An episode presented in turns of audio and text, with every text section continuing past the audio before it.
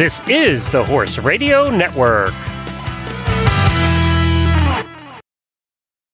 This is Coach Jen from Ocala, Florida. And Tara Tibbets, finally back to Fort Worth, Texas. And you are listening to the monthly fox hunting episode of Horses in the Morning here on the Horse Radio Network for March 18th, episode 2643. Good morning, Horse World by Horseware.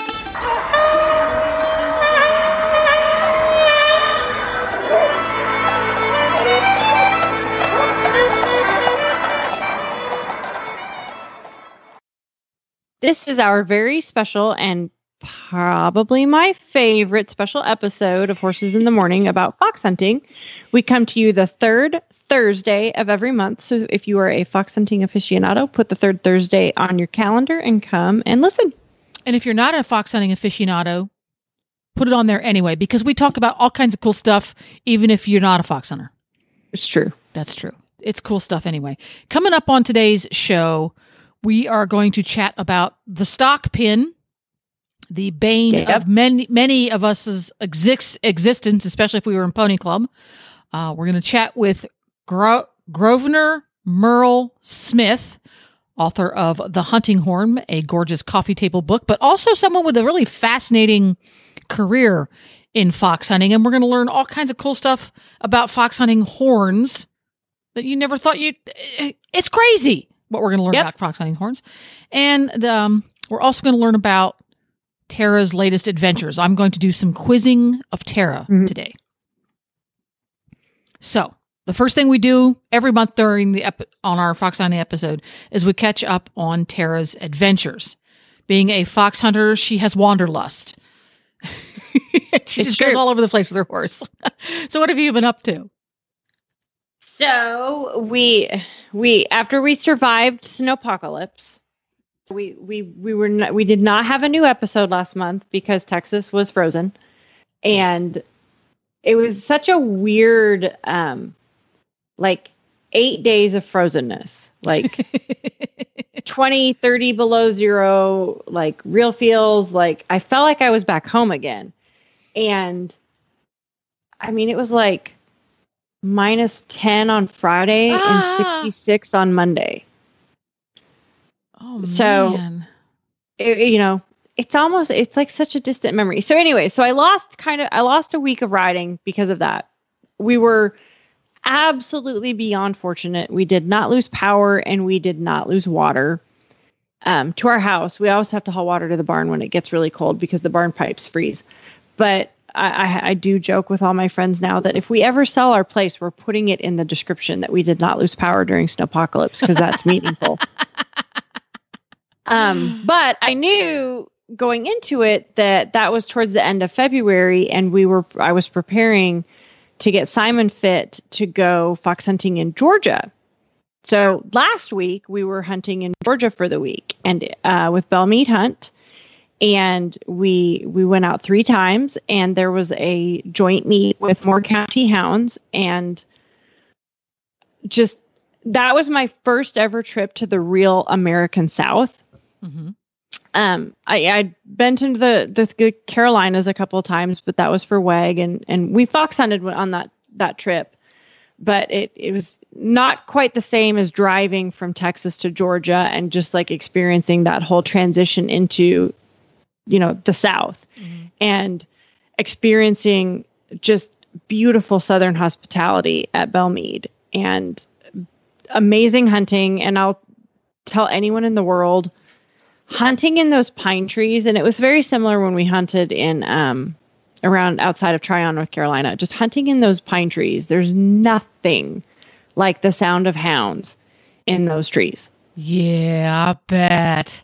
Yeah. It takes your breath away. Yeah. And it's going to be quieter too because when you go through woods that have typical classic underbrush with um hmm and The you have all those needles leaves it makes a it makes a lot of noise. So it- there's a there's a cacophony, but when you're in the Yes. pines like that, all you hear is their voices and it's so you get goosebumps. Uh, it was- And then we went out Wednesday evening. And so that was an evening hunt. Oh, and, that's um, a, that's a treat. yeah, it was. We went out. I think the hounds out at 4:30, I believe. And I had the the opportunity. I was given the opportunity to whip, so I rode with one of the more senior whips, which was really wonderful. And you know, experiencing a hunt like that with a whip is so different than riding with the field. And I feel so lucky to have gotten that experience and really gotten to follow along with the hounds and and watch them work and listen to the camaraderie and just the teamwork that goes into good good whipping in is just it's it's art. It's just it's beautiful. It was so so interesting. And but the you know of course is murphy's law. They got on really good runs as the sun was setting. And ah. so you know you you there there's a lot of busy highways and there's kind of a I believe it's a rock quarry area. So they have to be careful about where the hounds go to keep the hounds safe and to keep you know people on the road safe and the horses safe and all those things. So the hounds got on a good run and we you know I was with the whips and we had to stop them which is it was fascinating to watch the hound work with those folks of how you you could just see how much they've worked with the hounds to educate them and teach them that you know, they weren't in trouble for for going after quarry just you know they needed to be done because of the day the Right. daylight going It's- away that's hard because when you have a working dog, Uh-huh. teaching them emotional control. In other words, this is the f- chasing that scent is what you literally live for. yep But teaching them, okay, it's time to stop, and you're not in trouble, but it is time to stop. That is such a fine line to teach Yep. a, a dog that or a hound that. Yeah, and they do they do a really good job at Belmead, and they're very very good about you know they give they they give the dogs direction from horseback, and then you know when the hounds do what they're supposed to do and they're done per se usually one or two of the riders will get off their horses and, and reward and pet and, and like just Oh, really give the hounds a lot of, yeah they get lots of lovin's. And so they're they're more apt to listen and to you know obey the commands and with the hunting horn and and all all or a lot of the whips at Belmead carry horns which I thought was really interesting That, the other, not all hunts do that, do they? I not in my experience. No, I it's. I, I mean, and I was impressed. They've got they call them apprentice whips, so they're they're you know younger folks like under twenty one who are coming up and learning how, and a couple of those folks can. I mean, they are they can blow the horn, and it's not easy. So And then go ahead. um and that was that's something else if you've never been on a hunt either on a horse or just to go as a spectator or to go on foot it is such a joy to watch the hounds with the huntsmen and in some cases also with the whips the absolute admiration in the hound's eyes when the huntsman's there. It's like, oh, you're my favorite Yes. human in the whole wide world. Well, and to that point, so the the joint meet was Moore County Hounds, which is from Southern Pines, North Carolina, and then Belmead, obviously in in Georgia. And when they do when you do a joint meet, they they have hounds from both packs that hunt together. And Belmead's pack is um I think it's a lot of like crossbreds, um, American and English crossbreds. Mhm.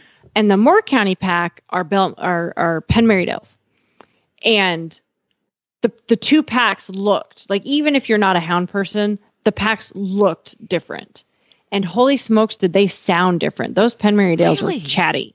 Yes, Interesting. so they even the even the the voices are different. How interesting. Very they were very chatty, and so it was interesting because both huntsmen went out with the hounds, and you know to your point of the hounds loving the huntsman.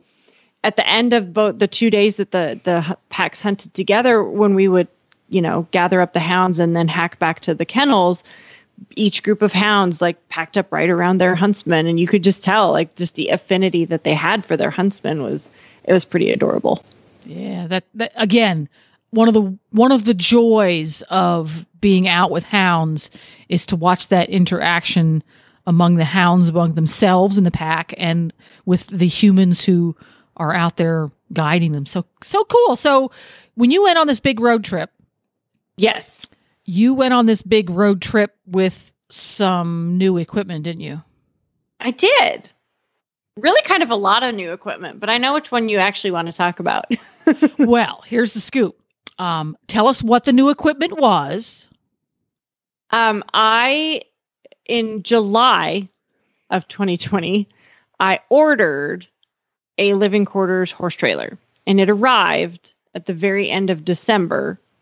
And this was the maiden voyage. This was the maiden voyage of the new living quarters horse trailer. So we're going to stop there. We're going to do a little teaser. Okay.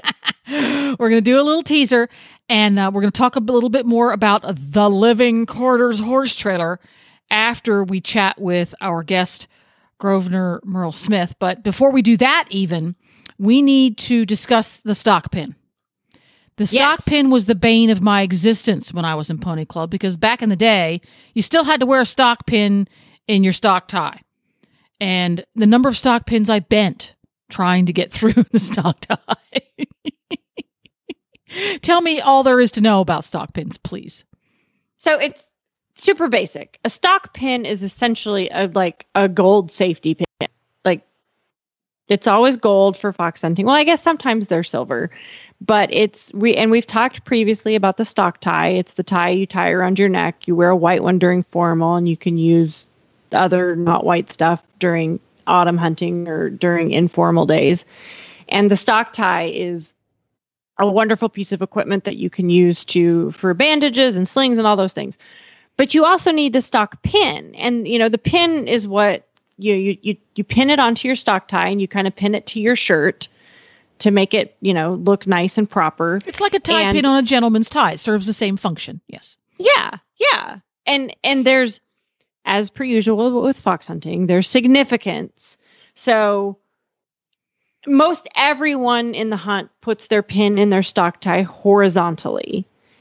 Only professional staff, so staff who are paid um, to do their job, whether it's a huntsman or a whip, put their pin vertically. I did not know that. Yes. So it's kind of one of those if you know what you're looking at when you're in the hunt field, it just kind of tells you what the person's role in in the hunt is. Um, Interesting. and you you often read, and I, I like to read about the ins and outs of hunting attire because some people like to act like it's black and white and there's like hard fast rules, but it's not. Like different hunts have different rules and have different acceptances. Some hunts are very adamant that you only like you only can have a very plain stock pin. Mhm. Other hunts will allow you. Sometimes people will hang a um, the patron saint of hunting. I can't. What's his name? Do you remember his name? Don't. I have. I have. Oh, I feel terrible. There's a. It's Saint Hubert. I think it's Saint Saint, Saint Hubert's medal. Yes, the Saint. Hubert's medal they'll put on their stock tie, which is the patron saint of hunting.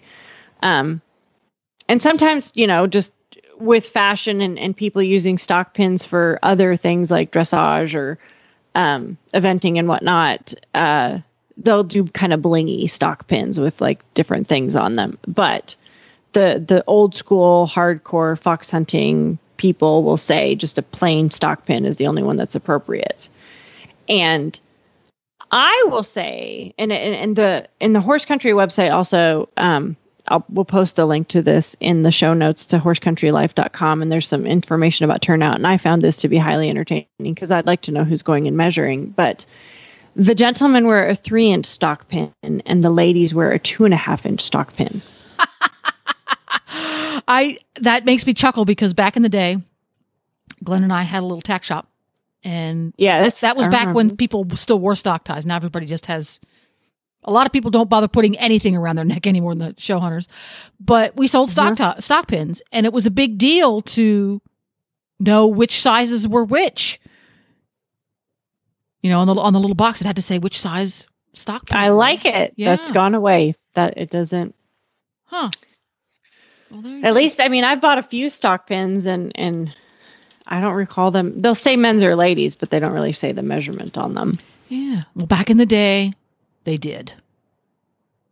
Um, but and the stock pin is like if you're using your stock tie for you know some reason as a sling or as a whatever, then obviously you would you could use your stock pin to fasten it in some Mhm. form or fashion. And a lot of folks will will actually also like when you tie your your your um, stock tie in, in the knot that you the square knot that you use for that they'll safety pin the tails of the stock tie under their vest they'll safety pin it to their shirt so that they don't come flapping out Mhm.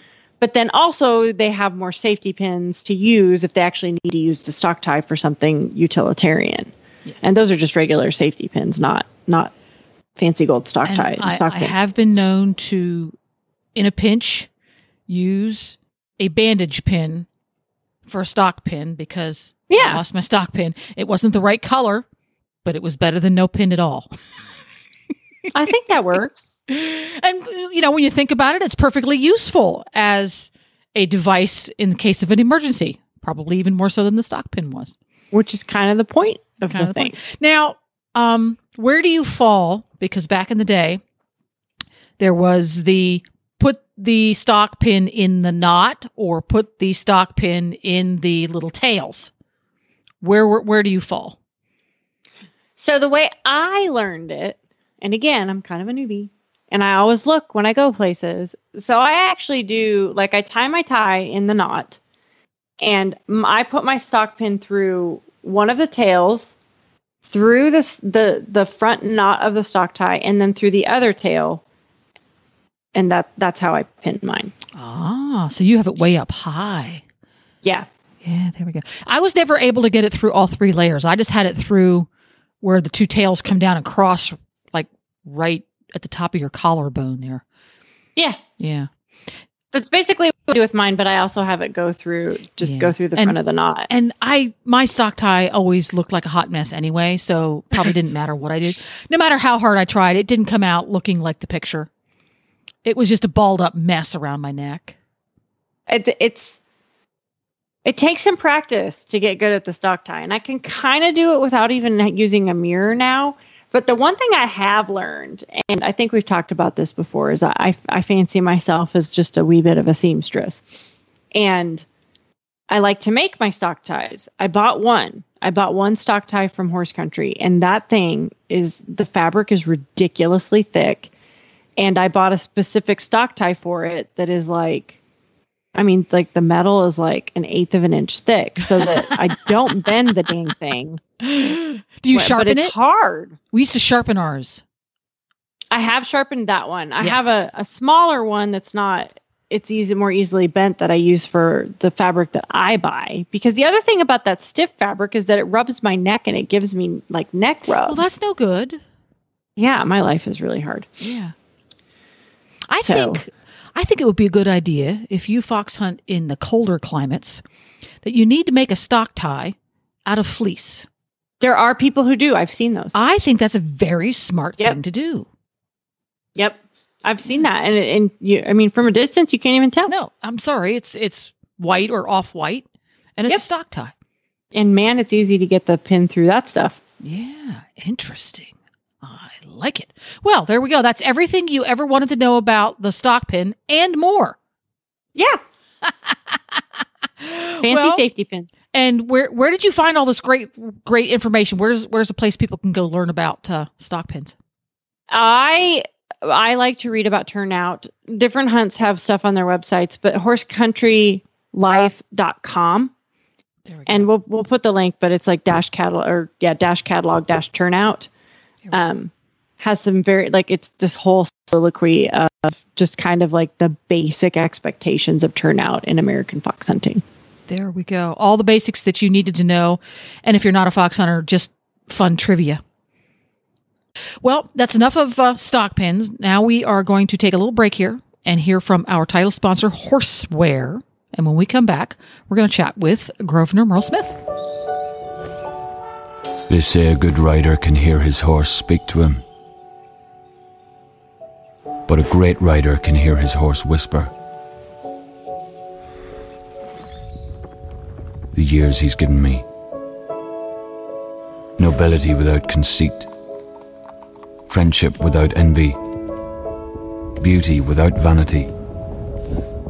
A loyalty without compromise.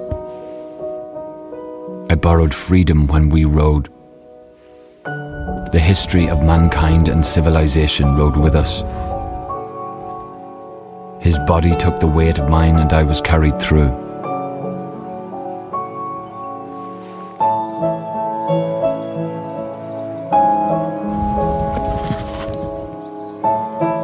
I can still hear that whisper. For more information on the complete line of horseware turnouts, including Rambo, Rhino, and Amigo, visit horseware.com or ask your local retailer or online supplier for more information on horseware.com. Well, I'm excited today to have Grosvenor Merle Smith as a guest. I have kind of Grosvenor's one who has a long history in the fox hunting world. And I'm excited I waited to get Grosvenor on the podcast for his new book to come out.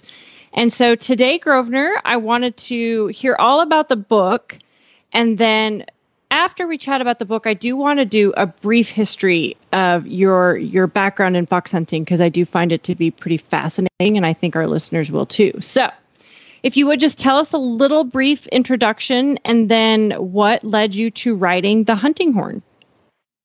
Okay.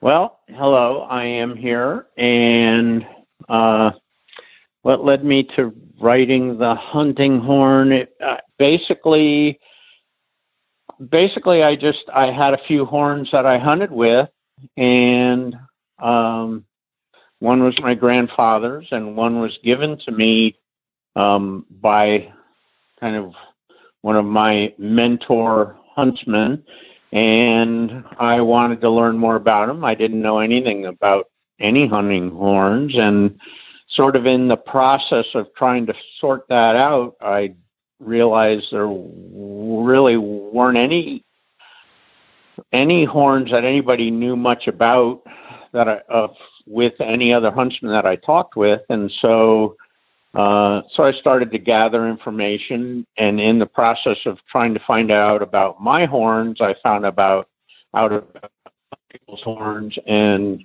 as time went on, I I discovered there were more and more companies, and I gathered more information and, and I got to a point where people started asking me about horns and that led to further investigation and and people said, "Whoa, you know a lot about this stuff. Maybe you should write a book." And one thing led to another, and many years later, that's what happened. Because you were you were a huntsman, correct? For for one hunt or multiple hunts? Uh, multiple hunts. Uh, yes. Tell us about that. Um, so I I grew up in a hunting world to a degree. I grew up in Middleburg. I grew up on Foxcroft School, which is a girls' boarding school. My father was headmaster there, and so I, I always had hunting around me to a degree. I uh, some of my very earliest memories were of of say Thanksgiving hunt meet at Foxcroft and some other places. I'm not even sure where they were, where it was sort of foggy and there were hounds and huntsmen and and and um, the clip clop of horses coming up the road and the smells and the and just sensory overload and those memories stayed with me forever and i i got away from uh, that kind of culture through the middle part of my life to a degree but i always i always wherever i was i tried to ride and and to kind of have my horse time and uh, and then really probably, and that took me probably kind of in a, a casual fashion through till after college, and and then um, I I met my future wife, and um, we did horse things together, and then um, when I was going to get married, my mother gave us a or really gave my wife kind of a wedding present of a week's hunting in Virginia. And so we went back to Middleburg and stayed with some old family friends and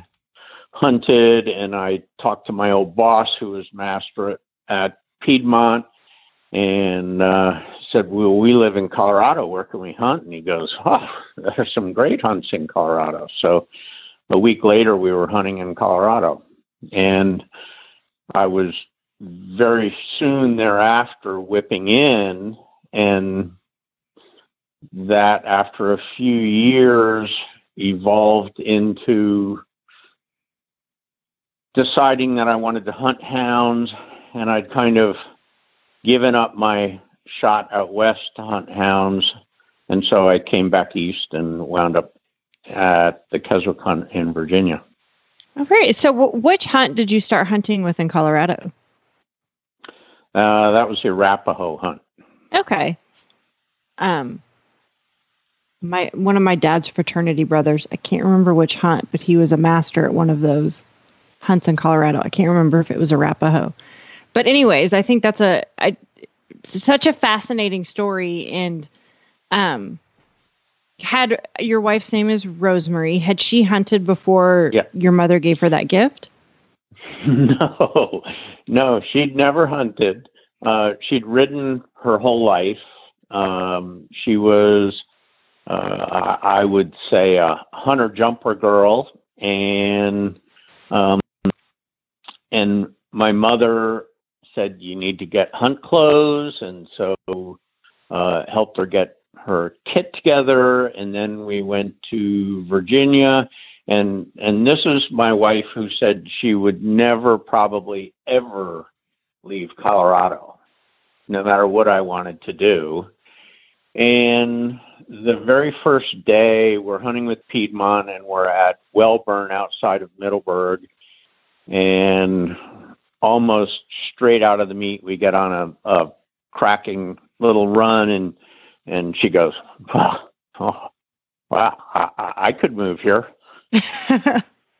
and and that was the beginning of the end, I guess, or the That's beginning of the beginning. Yeah, yeah.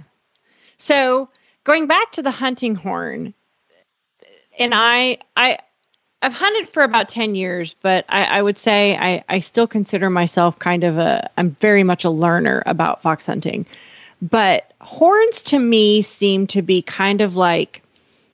So Grosvenor, as you know, Miles City is my hometown, and I grew up with a lot of ranchers, and so hunting horns to me are kind of like a good pocket knife to a rancher, like everyone kind of has Hmm. like their one their own and they like it Hmm. and and everybody there's kind of some things that everybody kind of likes and there's obviously like known quality but like you know a rancher has always a good pocket knife that's very dependable it, it's high quality it works well all of those things but huntsmen are very like particular about their horns Mm-hmm. No, it's true. It's true, and I think part of it is because we all have different lips, and all hunting horns are different, and you. So what might work for me won't be even if I tell you it's the greatest horn in the world. It's not going to be one that works for you, and and so you fall into having horns that you really like.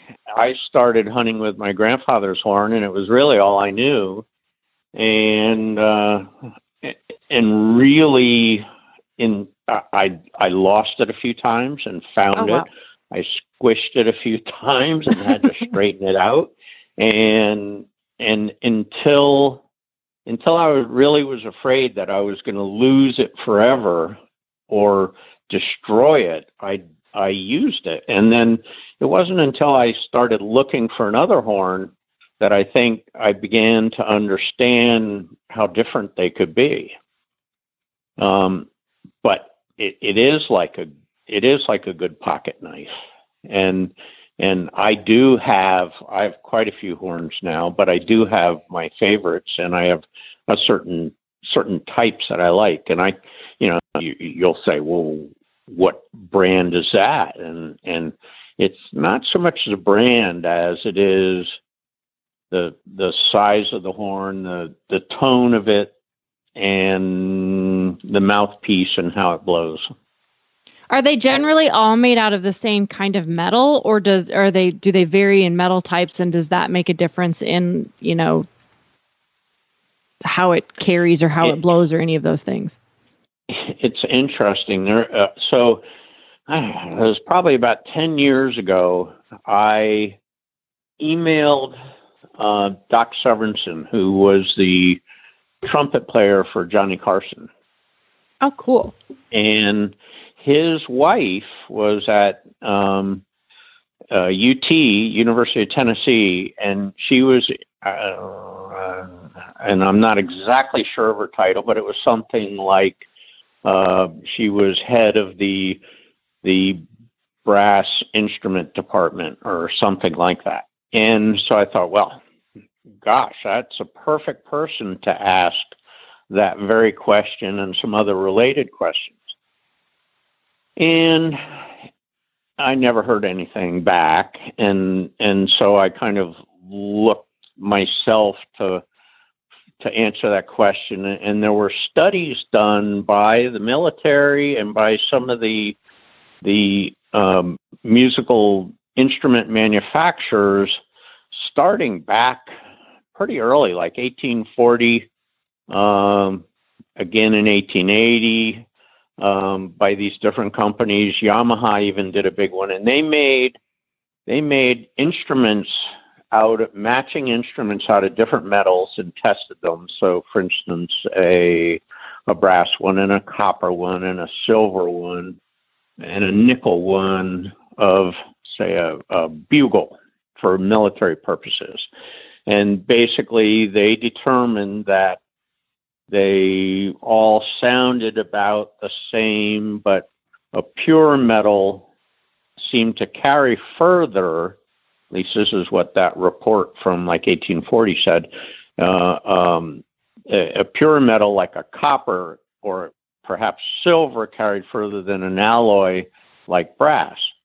And then a later study, uh, I think Besson did one and they made them out of cement. They made them oh, out gosh. of cheese. They made a, they made an instrument out of cheese, and uh, and they determined there really wasn't anything different about these instruments. Well, uh, so anyway, before Christmas, I get a phone call, and it's Doc Severinsen and we talked for ages. I mean, well over an hour. I have no idea really how long we talked.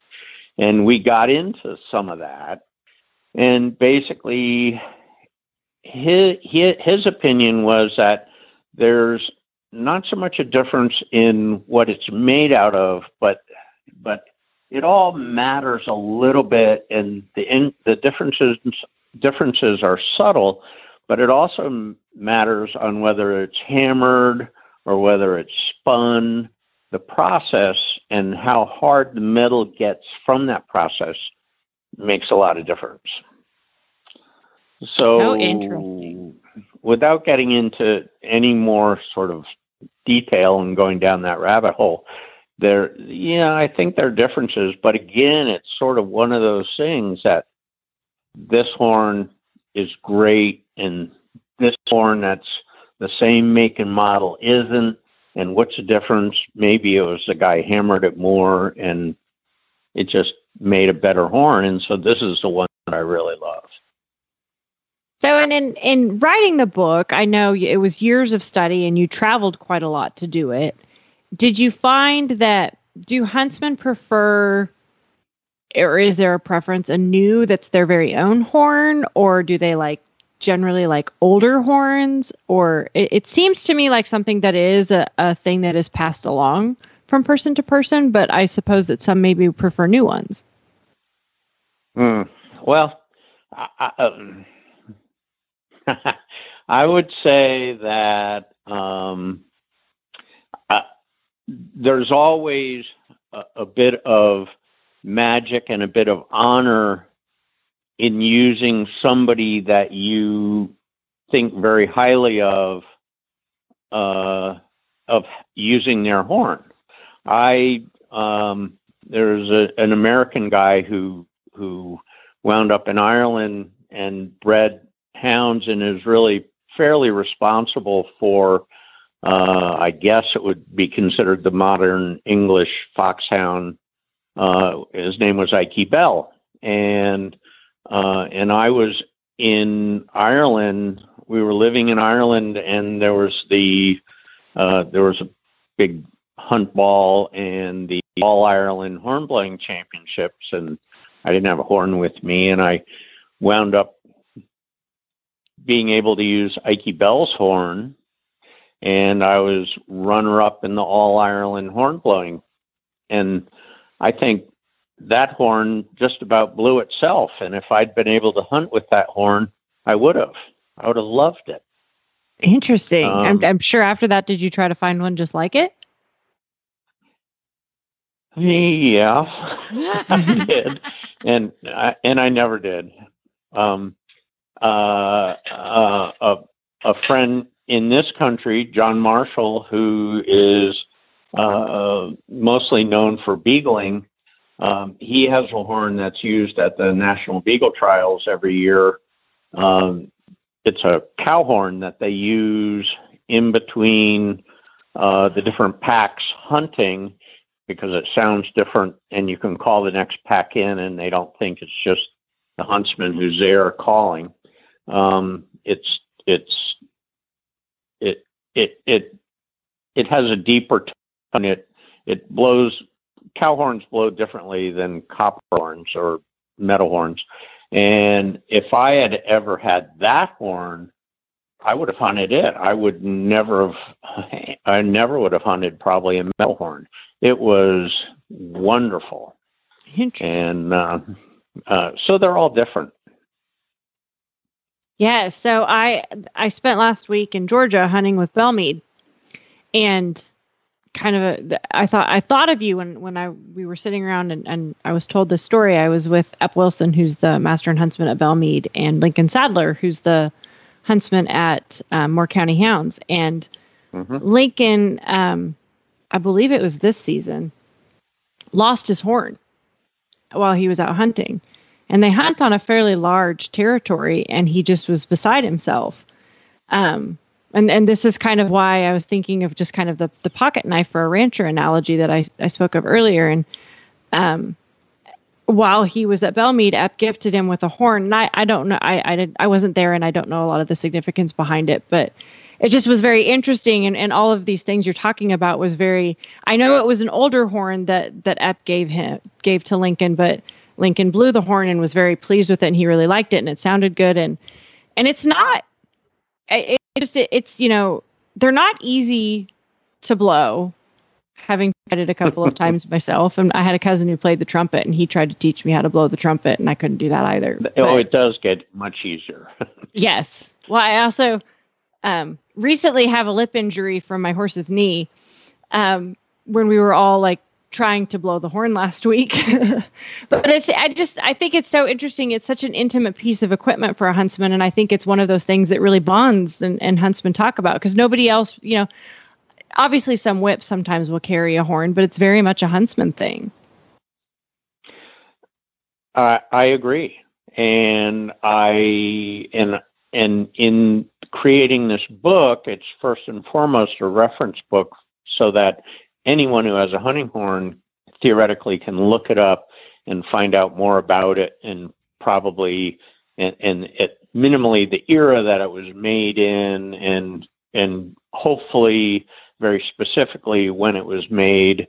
Um, eh, but I, but I really, and I wrote the book primarily for that, but I really tried by the sort of, as I got into the project, I tried to create something that would be interesting and maybe it's not enlightening, but, but, um, sort of bringing, bringing the, the whole concept not not specifically of this make of horn, but the whole idea of of hunting and how important horns are, maybe to the average person who goes out hunting, because I don't think many people really think about it at all. I, I yeah, I mean, would no agree. one's ever, no one's ever really, no one's done what I did ever, and there's probably a reason. It's sort of out there. Well, and and I've I've I've had my hands on it and I've seen it a couple of times and it it's absolutely a beautiful book. It is so the photography is beautiful. The the book is big. It's like it's a coffee table book, really. So was it difficult? Like, did you take charge of all the photography? Like, how did that? How did you compile all of that? I well, I, I did all the photography except for the pictures. There's pictures of me in there, and there's a few other pictures. Um, but outside of a handful of them, um, I did all the I did all the horn photography. That's pretty and, impressive. And some of it was under, you know, I was traveling and I couldn't carry a lot of equipment, and I'm in these dusty hunting rooms in a dark castle, and I can't take the horns out to real daylight. You know, the exposure is about ten seconds long, and uh, it, it, I, it, some of it is under impossible conditions, and they're okay. I'm not thrilled with the quality of a lot of the photographs, but they're it. Hmm, it turned out all right. I think it gives it ambiance. I, well, thank you very much. I, I, I'm, I'm proud of the book and how it turned out, but it, it was struggling. I was struggling getting decent pictures. That's for sure. Well, I think it turned out well. So, so you mentioned earlier that you lived in hunted in Ireland, and I, I think that that's I'm curious about that. Tell us about that. You you were a master and huntsman, or one or the other? Oh, yeah. Wow. A little hound drama here. A little hound drama. this is the real deal right here, man. okay. It's like real Yeah, hound right. drama. Linda. Lovely voices there. Um, That's so, Red Rock Linda. uh, so I, after I had been at Keswick for a number of years, uh, I was asked to come over to Ireland and uh, and just really to be a joint master at County Tipperary because that's where my friends were and and sort of the extant relationships. And I got over there and the so we picked up lock, stock, and barrel with two kids and say, do you have moved. kids yet?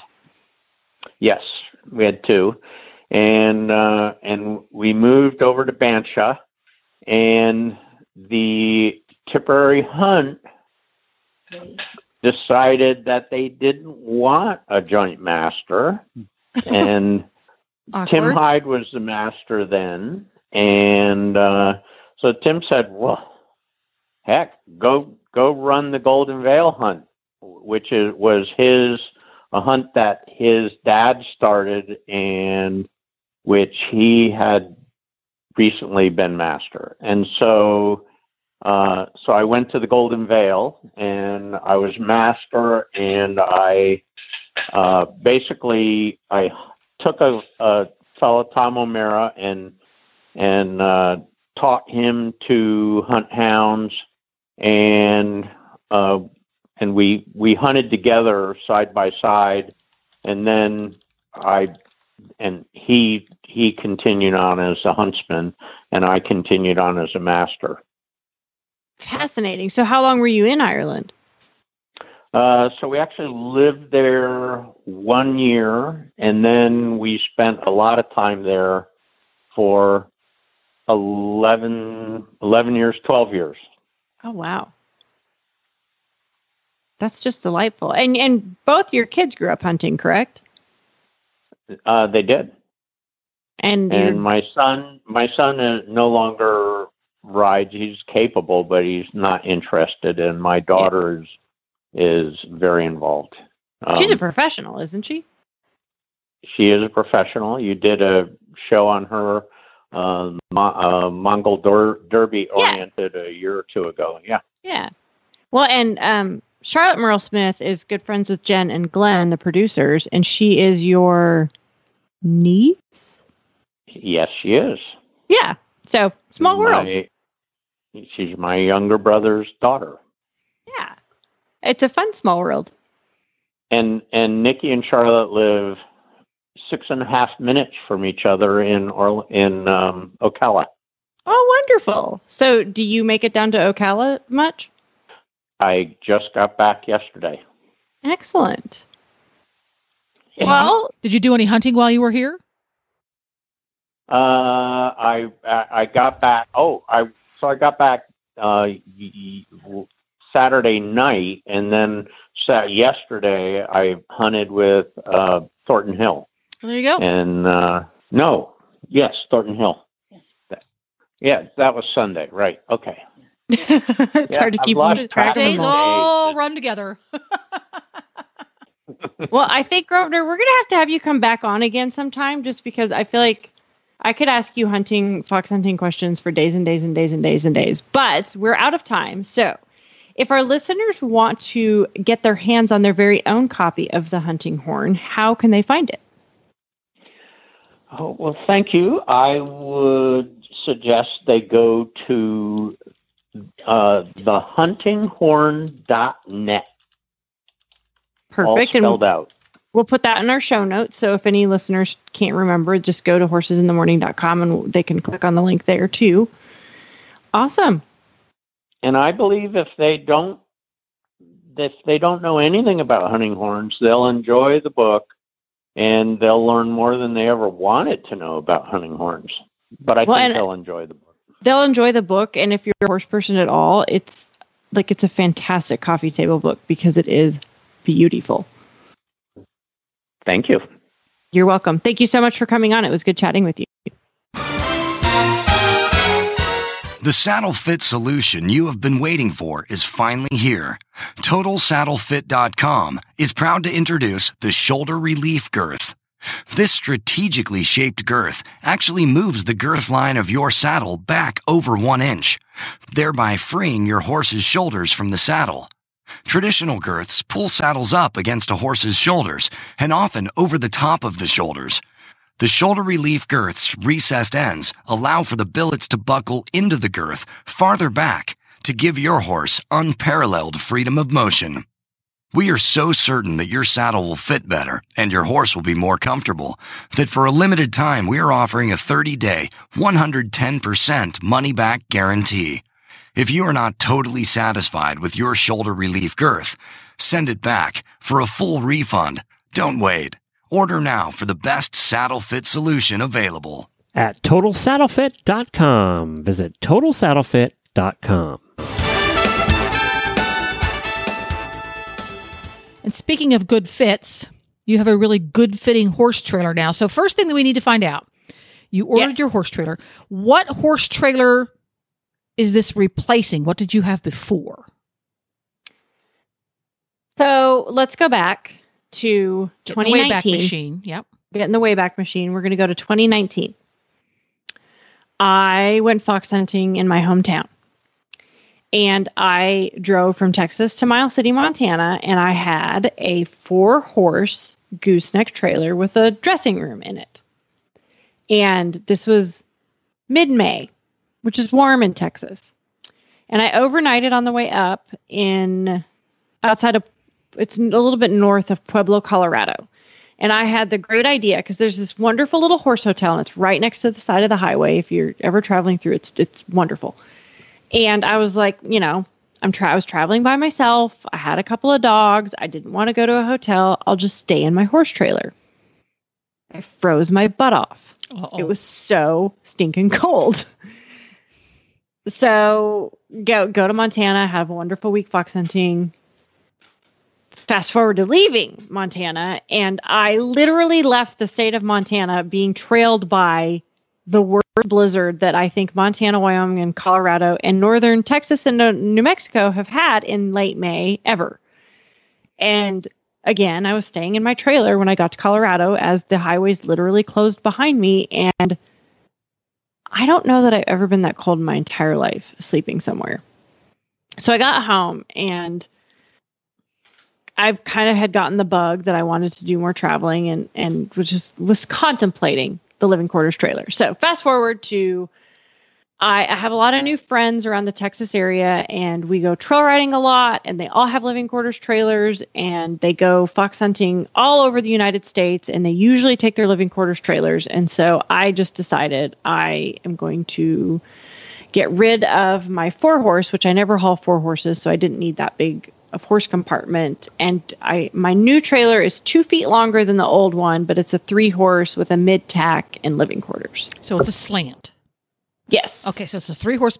Mid tack means that starting at the back of the horse trailer, there are three horses, and then in front of the horses, there's a tack room that is the diagonal. It looks, it's almost like another little slant stall, and then after Right. that, the front of the horse trailer is the living quarters. So, does your living quarters have what amenities does it have? Does it have a bathroom? Does it have a kitchen? What does it got? So I um it has a bathroom, it has a shower and a toilet and a small closet.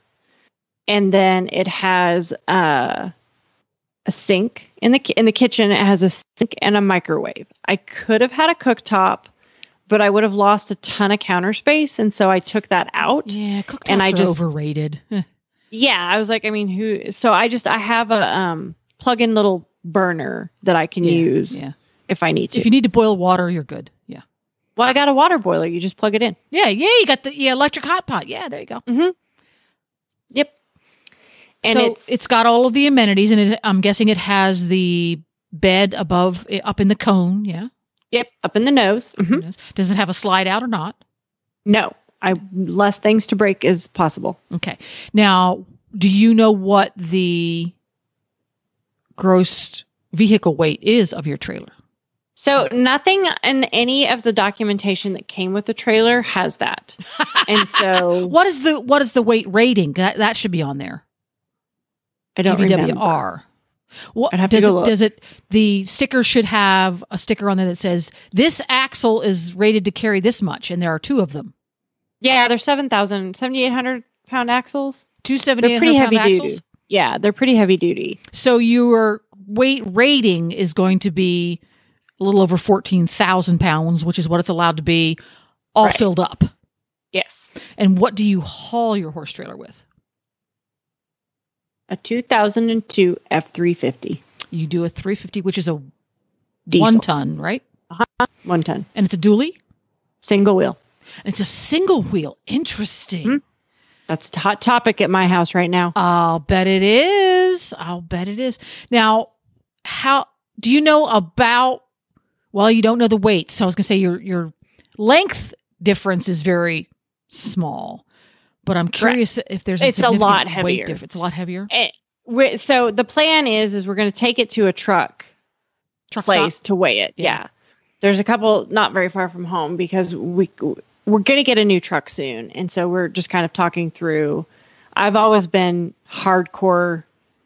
I don't ever want to own a dually ever, Yeah.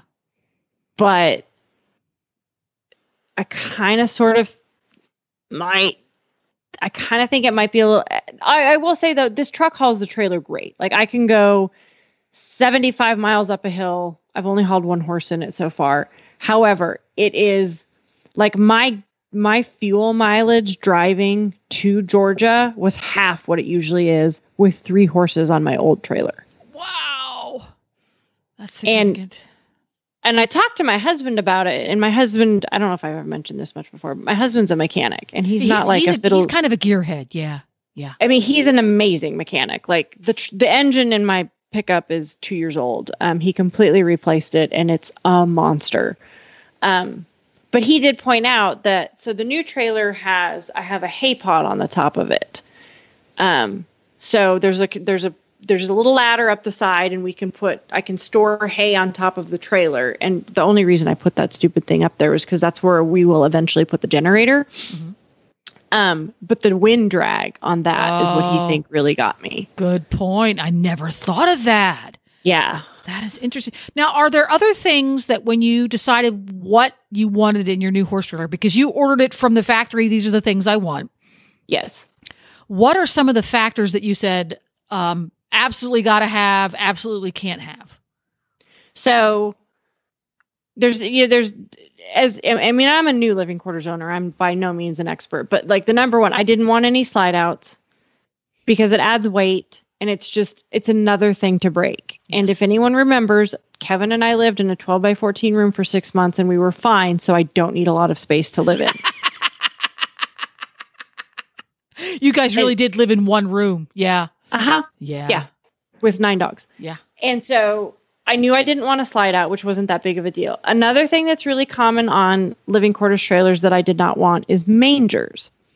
So they'll put in, in the in the slant load trailers, they'll put um, basically a rectangular compartment in front of the horses, so that when you put the horse in the trailer, they have like a manger that you can put stuff in Yes. to feed them. And then on the side of the trailer in front of the horse, there's doors that you can open and you can store stuff Yeah, it's like a under little those brush mangers. box on the outside kind of thing. Yeah.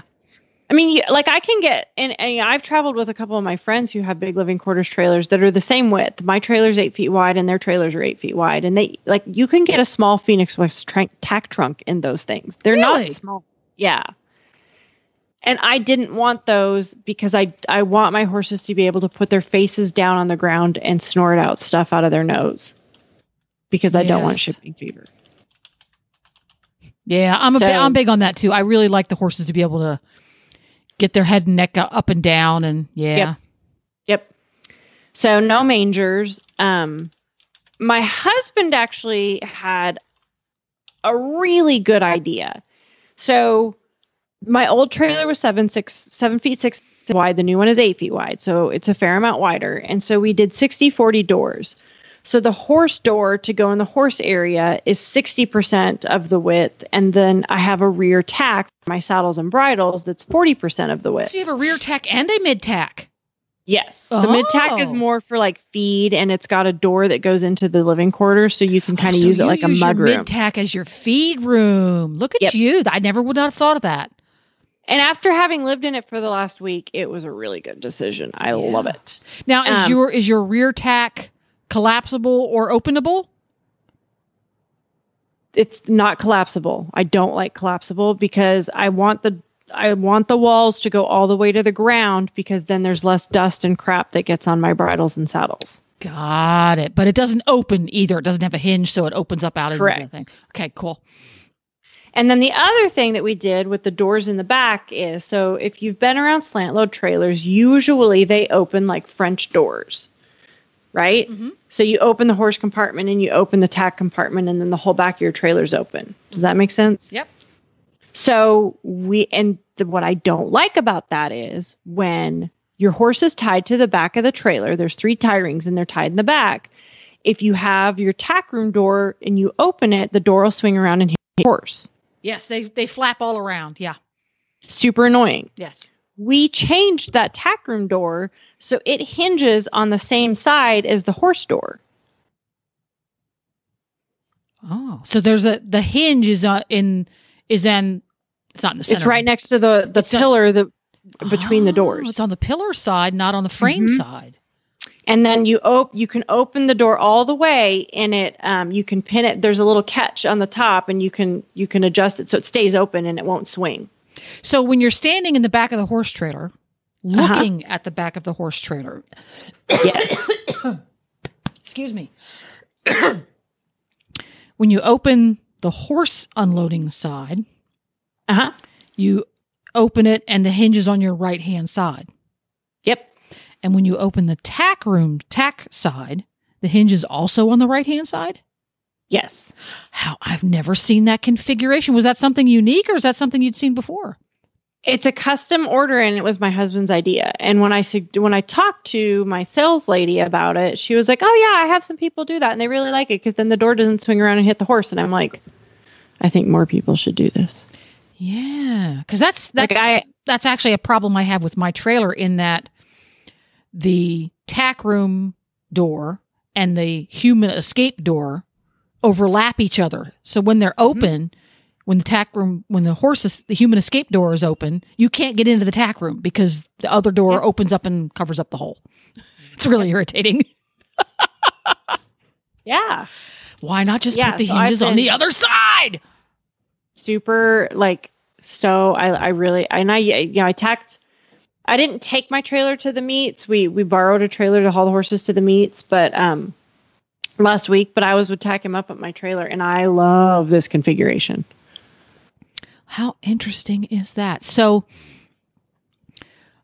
on your first maiden voyage, did you try to break anything in the living quarters? Did you forget to turn anything off? To forget to put anything away? Did did dishes land on the floor? Any good stories?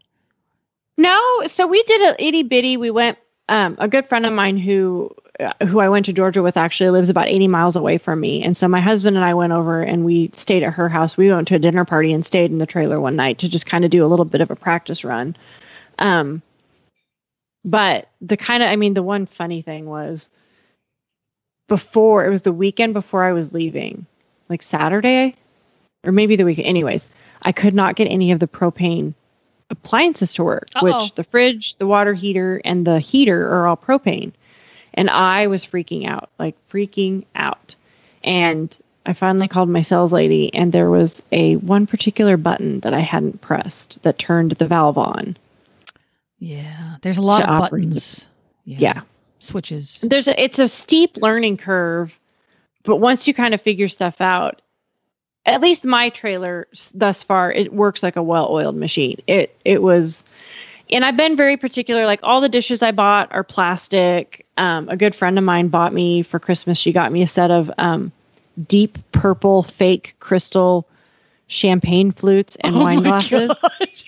they're amazing Yeah, that is a Um, good idea. Always use plastic dishes in your Yeah. camper or your living quarters because they're gonna fly around. Get the cheap ones on Amazon, and when you're tired of looking at them, just get new ones. Yeah. Yeah, and I, I'm I'm a little bit of a tree hugger, and I don't like to use disposable stuff. Don't use paper towels. I don't use disposable plates and stuff. So I just I have a I got I got a lot of my dishes and stuff from Target. hmm Um, and then my fancy purple wine glasses and champagne flutes. And you know, it's been interesting. Like I actually just I I posted a picture on my Facebook page today about my maiden voyage, and um, a friend of mine who we kind of suspiciously know each other just through the horse world. We haven't ever hung out, but we've been going like talking back and forth all day long about like different things she's learned about living quarters living. And there's this, I think she she sent me a link. It's called Beddy's or something, B E D D Y S, and it's this like completely enclosed bedding that you unzip the cover when you go to bed at night and then you zip it back up during the day which oscar my puppy who i took with me he's a half wire haired jack russell and he's got a lot of hair and he got really freaking dirty and my bed is like sleeping in a sand pit right now and this Beddy's thing you zip it all up so he could go be dirty all he wants and then you just like brush it off and i don't actually have to sleep in a beach It's a sleeping bag for your whole mattress. Yeah, but then it's sleep like it's like built in like a sheet and a comforter and it just Yeah. it's brilliant. Brilliant. So just stuff like that that living quarters people like oh yeah, there's all these like little like things. Which I mean you you guys have an RV, so you probably kind of get what I'm saying. We're a little bit RV obsessed right now. Our RV just doesn't have room for horses at this point, and mostly because that's speaking to what you were talking about with the truck. In that, if I had a horse trailer big enough to have horses and living quarters, it would have to be ginormous because Nigel has to be able to go in the back and out the front, and he's Yeah. giant. He doesn't fit in a slant load. Um, we actually bought a slant load. He literally didn't fit. we tried to But close the little door. So how and he was wide you get up against both sides of the trailer. Yeah. Because my first slant load trailer that my parents had is seven feet wide. And then the one I ordered in 2014 was seven six wide. And this one's eight feet wide. And my, f- like one of my friends, both of her horses are 16, 3 and 17 hands, thoroughbreds, They're big uns. and they fit no problem. Yeah. They just have to be really wide. But then again, you need a bigger truck.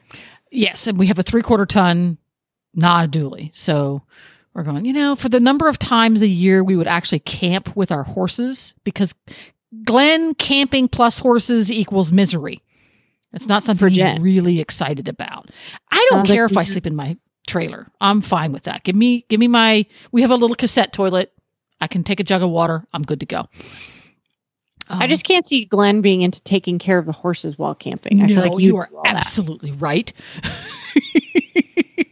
I mean, you are absolutely correct that uh yeah he he has agreed to go camping locally with the horses because there are gobs of places to do that here in ocala it's like well we can go down the road half an hour or so to one of the horsey campgrounds because we can just make two trips one with the camper for the people And Oh, nice. The horses, because you know, half an hour away, we can do that. There's a couple of places here that they have a, a cabin that people without a living quarters can stay in, and then they also have living quarters hookups. And I've done that with friends a few times.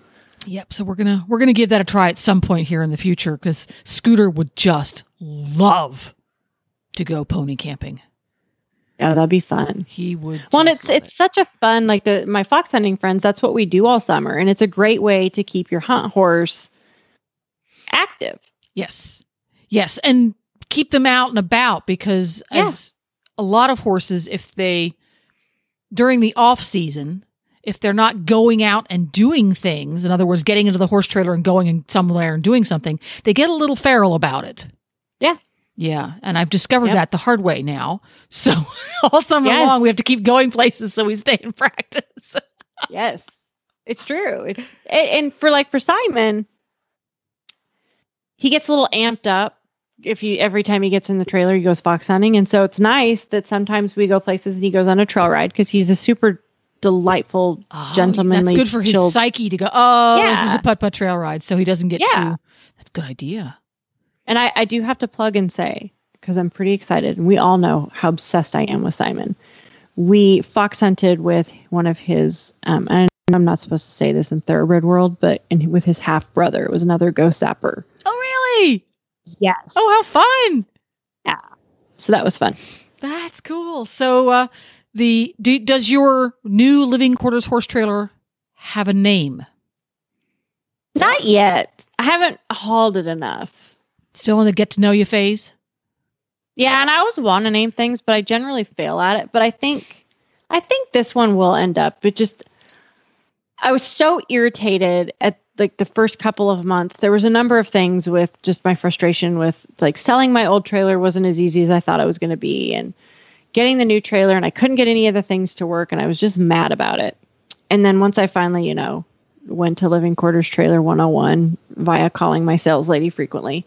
Um, now I just like I love it. It's so easy, it's so convenient, it's pretty, it smells good. Please tell me it has an electric jack. Yes. Oh, thank goodness. Yeah. Anybody out there thinking about getting a gooseneck trailer of anything more than teeny tiny, get the electric jack.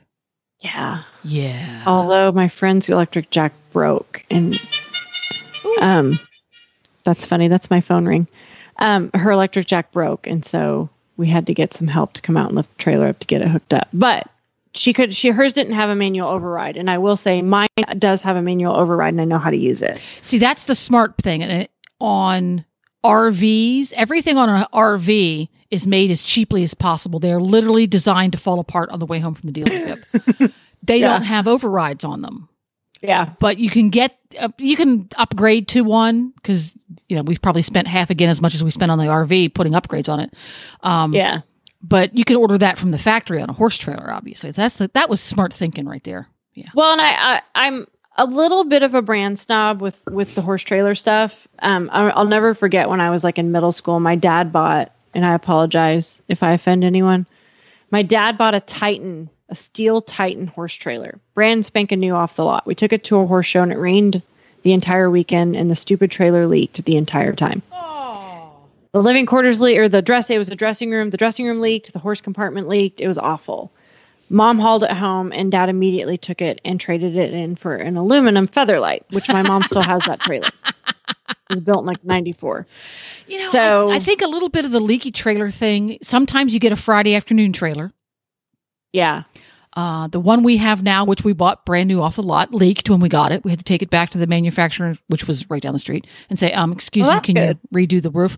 But I have had probably half a dozen horse trailers over the past forty or so odd years, and I think one of them had a leak that didn't want to seem to go away. Yeah. Um, but we've we've had pretty good pretty pretty good luck that way, and they were all different brands. And this is the this is the first new one I've ever bought. That all everything I've ever had was was used. But uh, yeah, that's a good thing to pay attention to the leaky roof in the in the tack Well, just- room. Yeah, So this is my second four star, and I'm kind of a hopelessly devoted four star fan. well there you go. I, it's from my experience with trailers, and I've had Titan, Sooner, Lakota, Featherlite, four star. I can't remember, and I've had a couple of of, of those alternate brands. In my opinion, four star is quality wise, it's like the Lexus of horse trailers, and you pay for that. But like in my old trailer, which was seven years old, yeah, it's the same age as Simon. It it was like a new trailer. Nothing had broken. Nothing was worn out. And I hauled it every weekend during hunt season. I took it to mm-hmm. horse shows. I took it to Montana a couple times. I took it to Nebraska and Kansas and whatnot. And I don't use it like a trainer did, but nothing broke. Yeah. It's yeah, I think I, for the most part, I think most horse trailer brands available here in America are p- built pretty robust. They are pretty, yeah, they are generally pretty good. Pretty robust. But my favorite thing that Four Star does that I don't know any of the other ones do is the tie rings are welded to the frame. Really? Yep. They ain't going anywhere. Mine ours has Nope. those chinchy nasty soft metal tie rings that go on with bolts that if the horse yanks real hard Yeah. the whole tie ring just breaks. Yeah. That's Yep. what we have. And all the other trailer brands I've had, I, I'd have to go back and look at Mom's Featherlite, but my Featherlite was a stock combo, so it didn't. But my Lakota, um, the Sooner, a lot of a lot of them have the bolt-on ones, and I became not a fan of the bolt-on ones when Simon was at his third fox hunt, and he came walking down to the hunt lunch, and I'm like, "Excuse me," with, with the tie ring hanging from his lead rope that was still neatly tied. Well, there you go. So that's the adventures of the brand sparkling new living quarters horse trailer yes. with with Tara. Well, that's great to I'm glad I'm glad it all went well. And does your final question, does your living quarters have heat? Yep. And Mhm. it's, it's and air conditioning. It's got heat and air conditioning, so it's got propane heat. Mhm.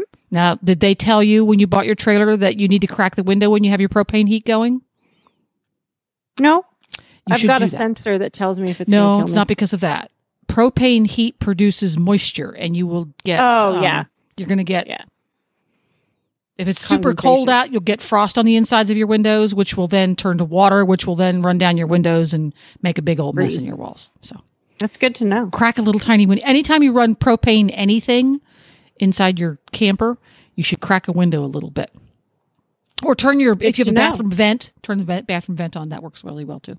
Well, my I have a, a fan and just you can open it, so I can just do that. And I, I thought that was a lot of hoo ha's. Like, oh, really? Come on. Itty bitty little heater, itty bitty little camper. That's not going to be a big deal. When we got our RV, quite chilly out. It was in the 40s to close to freezing most of the time when we were out in it. So we did turn it on and we, all we did was open one vent in the ceiling a half an inch or so because we were worried about rain. That wasn't enough. We got, we, it was distinctly damp in there after a couple of hours. We had to- Interesting, because it was yeah. 28 degrees, 27 degrees, at least three nights last week. It's cold. Yeah. Like there was like crunchy frost on the ground. But yeah, no, I'll I'll file that away in my good to know about living quarters. And and everybody and they always come with with uh carbon monoxide sensors, which is a good thing. Yeah. Yep. And if you have an older living quarters and it doesn't have one, get one. You can buy any of that stuff. You can buy that You can stuff. add it on. Yeah, that's And yeah, and if you sleep in your horse trailer like I do and you use a heater in there, get one. Because every Yep. year you hear about the horror stories of people Yep. expiring Yep. From carbon monoxide in their horse trailer. So, on, ending on that bright and shiny note, congratulations Yes. on your nifty new trailer. If you have nifty you. new trailer stories and you'd love to talk about them on the fox hunting episode, maybe you could uh, you could drop me a line. Just drop me a line at uh, guest at horseradionetwork.com and maybe we'll chat with you on the fox hunting show, especially if you fox hunt. Uh, uh, Well, thanks for listening to the show this this month. Once again, we've used up all of our time. For folks who want to appropriately stalk you online, Tara, where are they going to do that? You can find me on Instagram at at tn tibbets t i b b e t t s. I collect B's and T's. All the B's and T's. There you go. You can find links to today's guests at horsing, horsesinthemorning.com. This is the episode for March 18th, 2021. That's the easiest way to find it if you're listening to this episode in 2025. you can follow the Horses in the Morning show on Facebook. Just look for Horses in the Morning. You can have all the shows with you wherever you go. If you haven't done so already, download the free Horse Radio Network app for your iPhone or your Android. If you have non techie friends, and we all do, carefully and quietly take their phone from them and download the app for them and show them how to use it. Thank you very much to our sponsors for this episode Horseware and Total Saddle Fit. And uh, good night. Good night.